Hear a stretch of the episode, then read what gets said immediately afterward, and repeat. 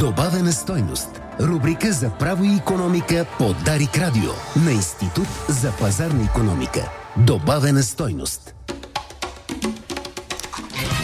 Добро утро на 17 януари. А, вие сте с добавена стойност, рубриката на Институт за пазарна економика по Дарик Радио. В студиото са Лачезар Богданов, Адриан Николов, аз съм Петър Ганев. Днес ще си поговорим малко за демографията. Причината е, че това, което виждаме и от края на миналата година, но и като по-дълъг тренд, казвам края на миналата година заради предите промени в Конституцията, е, че дълго време посоката на така политическия дебат и на възможното обединение беше съдебната реформа, върховенството на закона, нещо по което изоставаме по абсолютно всички международни показатели и беше очевидният проблем, който трябва да се атакува. В някаква степен, според мен, това беше и в основата на политическата нестабилност след пандемията. А сега обаче, в момента, в който се реализира конституционната реформа и разбира се тази година ще продължат а, стъпки в, на законово ниво, избор на Виж съдебен съвет, прокурорски и така нататък, смяна може би на главен прокурор. А, но тази тема някакси вече не може да бъде обединителна и, и, и голям фокус за напред, тъй като се постигна една от целите, която беше промяна в Конституцията. И това, което виждаме, че като че ли постепенна промяна има в говоренето на всички политици към търсене на нови цели и на преден план излиза човека, човешкия капитал, семейството, демографията. Почти няма политик от управляващо мнозинство, но и не само, който да не е говорил за демографията в последните няколко седмици. А, и за това искаме да си поговорим наистина за новата, може би, посока и на политиците, именно политики в посока човешки капитал и демография. А, Лъчо, ти как гледаш на, на този дебат и логичен ли е такъв преход от тема справедливост и върховенство на закона към политики за семейство, хора, демография? Логичен е, то затова така и кръстихме днешното издание на предаването Сламка за политиците. Някои може би го разглеждат като нещо негативно, т.е. сламка като се едно удавник се хваща за, за не се удави. Аз го гледам като нещо позитивно. Това е като подсказка, като помощ. Т.е. навеждате на мисълта, че може би това е следващото нещо, което наистина трябва да, да, се, да се направи. Сега а, няма как без хора смисъл, това от едната страна. Бизнеса, работодатели, всякакво развитие, в почти всяка система, ако пипнете, ще се окажем и няма хора. Къде са хората? От една страна а, нали, за потребители, от друга страна за тези, които да работят и да създават. А, това, което обаче на мен ми се струва важно е все пак да не изпускаме и макро а, подхода, защото всякакви краткосрочни политики не трябва да да изпускат а, голямата, голямата картина. А, а тя е в крайна сметка, ако гледаме историята на специално на източна Европа, а, когато страните са бедни, хората от тях бягат. Говорим, когато имаме един общ европейски пазар и пазар на труда. А, и хората имат възможност, макар че те бягаха и преди да е законно да работиш в Западна Европа, но след това още повече. Ако гледаме а, опита на балтийските страни. Аз специално Естония и Литва ще цитирам. А, и там имат много тежка демографска тенденция по отношение на миграцията. Едно застаряване на населението и така нататък, влушени здравни показатели, късния социализъм, 90-те, началото на века. Това, което се случва и в двете страни е в момента, в който економиките минават прага от 70% от а, средното за Европейски съюз по отношение на брутния вътрешен продукт на глава от населението, най-общо казано догонват до 70% от бенчмарка на по-богатите, малко след това миграцията се обръща.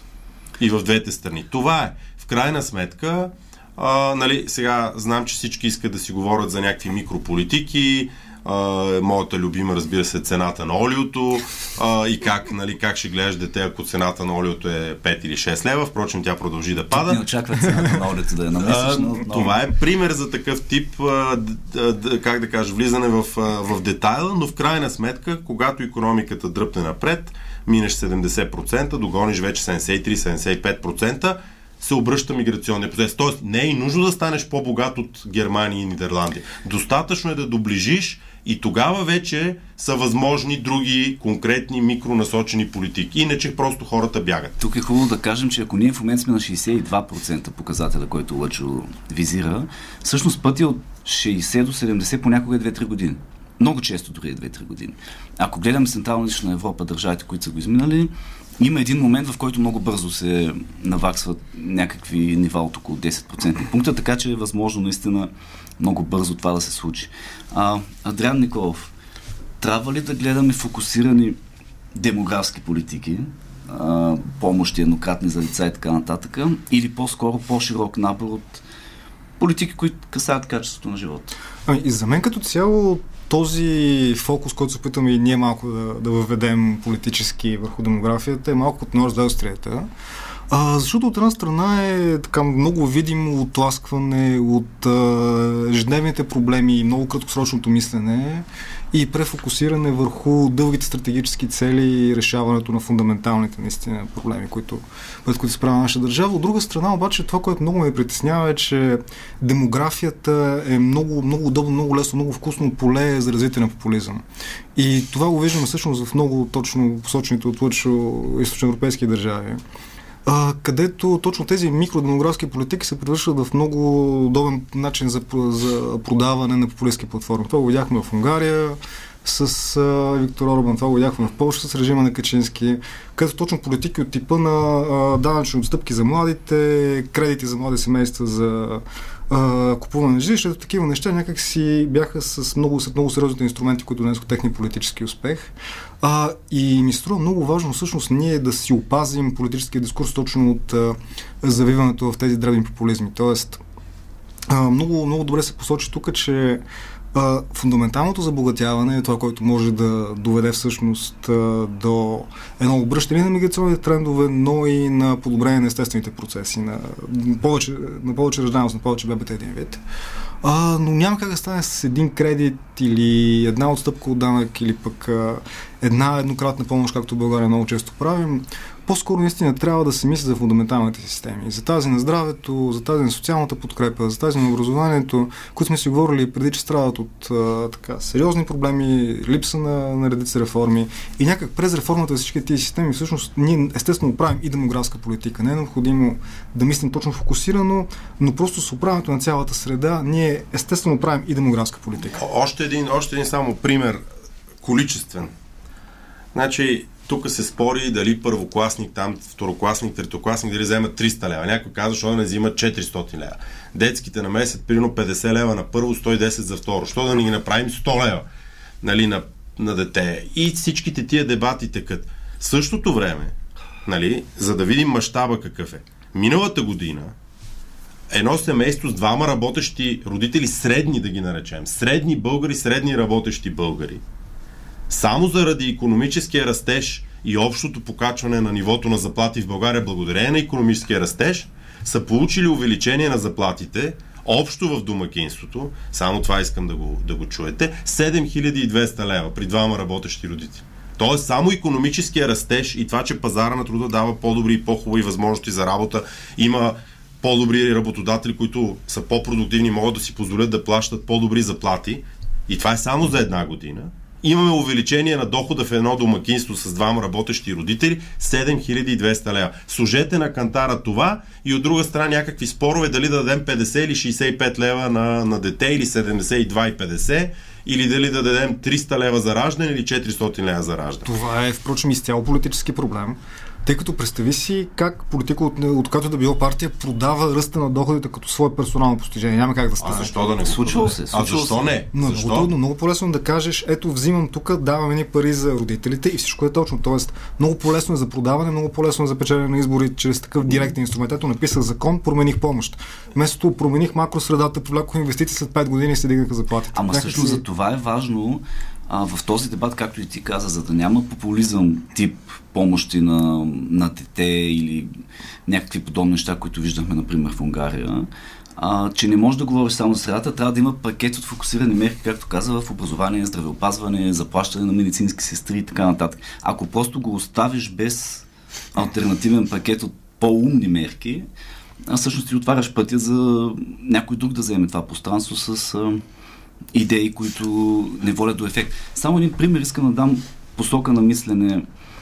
Държавите, които са успели да обърнат демографията с някаква фокусирана политика, обикновено казват, ние нямаме, включително азиатски такива, ние нямаме някакъв ресурс, който да ни изведе напред, да ни направи по-богати автоматично. Ресурсът не е хората. Говорим за някои малки азиатски държави.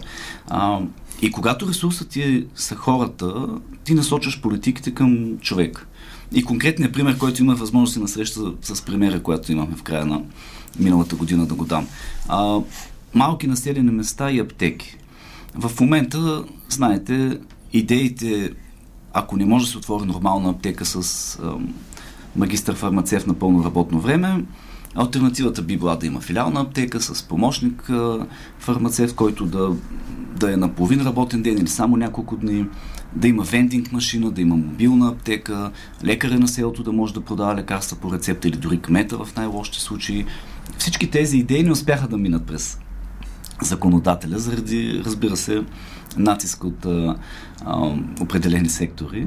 А, но всъщност, ако поставиш човека в основата на мисленето, тия и всички идеи се случват тъй като основата е хората в малките населени места да имат достъп до лекарства. И веднага ам, филиали на аптеки или мобилни аптеки се случват.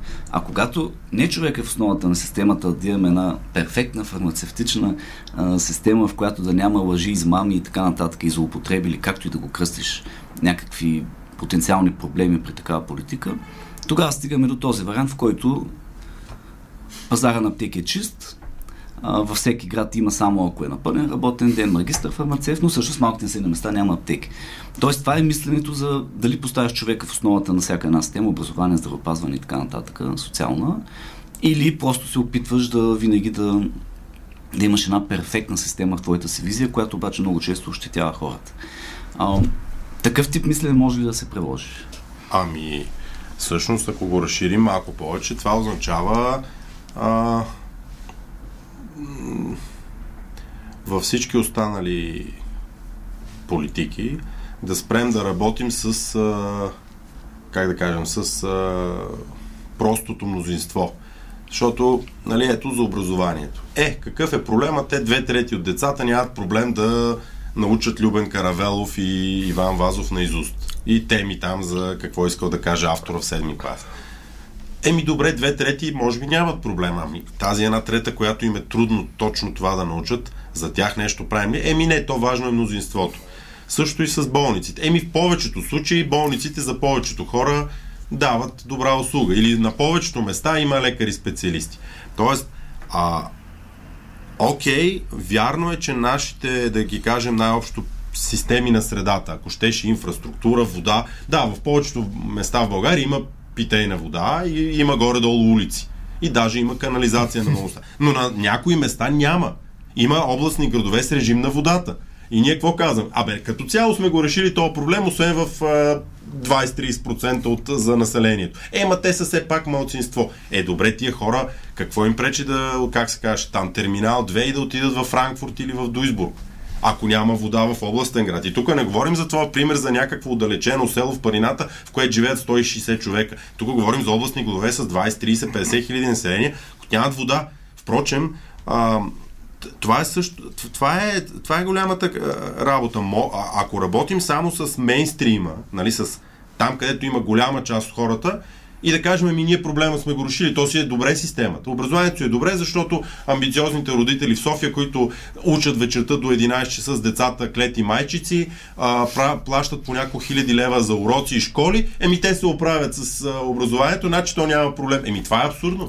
И това отгоре, защото че не е вярно. Да, но, е но, но, но тези, които не се оправят, ние какво казваме? Ами те пък не са чак толкова много и, и, и тогава тези хора взимат автобуса, самолета, отиват в Германия, отиват в Нидерландия, отиват в, а, в Великобритания, където намират някакъв друг път в живота си. Си казвате ми, щом тук, окей, не сте за нас много, не, не, не сме ви много важни, на други места пък ще намерим някакъв шанс. А, Адриан Николов, тъй като все пак миграцията е в основата на това, за което говорим, и външна, но и вътрешна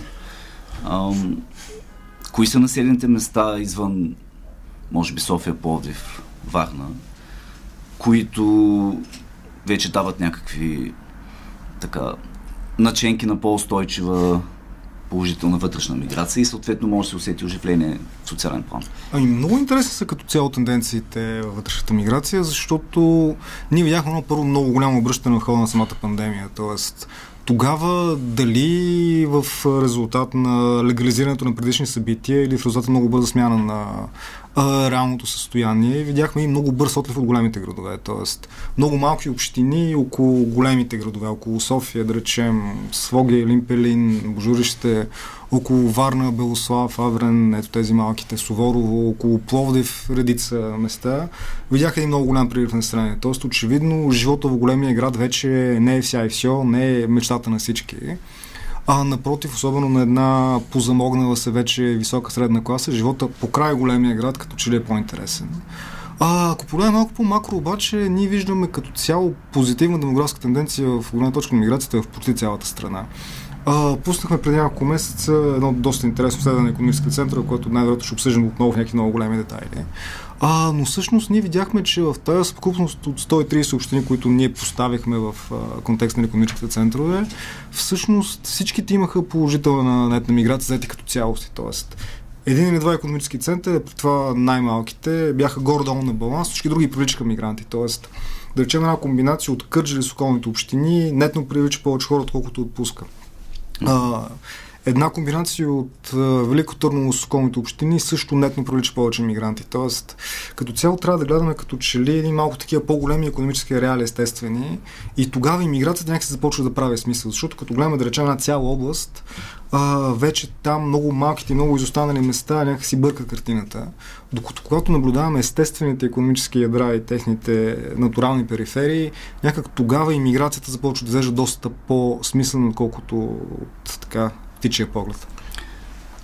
Лъчо Богданов, каква част от тези политики, които може би очакваме да се дискутират, евентуално да влезнат в, ако има коалиционно споразумение или пък законодателна програма, Ами, те през бюджета ли се реализират всъщност? Частично да. А, някои от нещата, които вероятно ще се случат, ще се разбута малко финансирането на, на училищата. Там вече като че ли мина фазата, дайте да построим, да оправим туалетните, да санираме сградите и да дигнем заплатите на учителите и да сложим компютри в STEM кабинети, което е всичко това е необходимо предполага. След това дайте да видим как да направим така, че наистина да децата да научат нещо и то пак не е отличниците.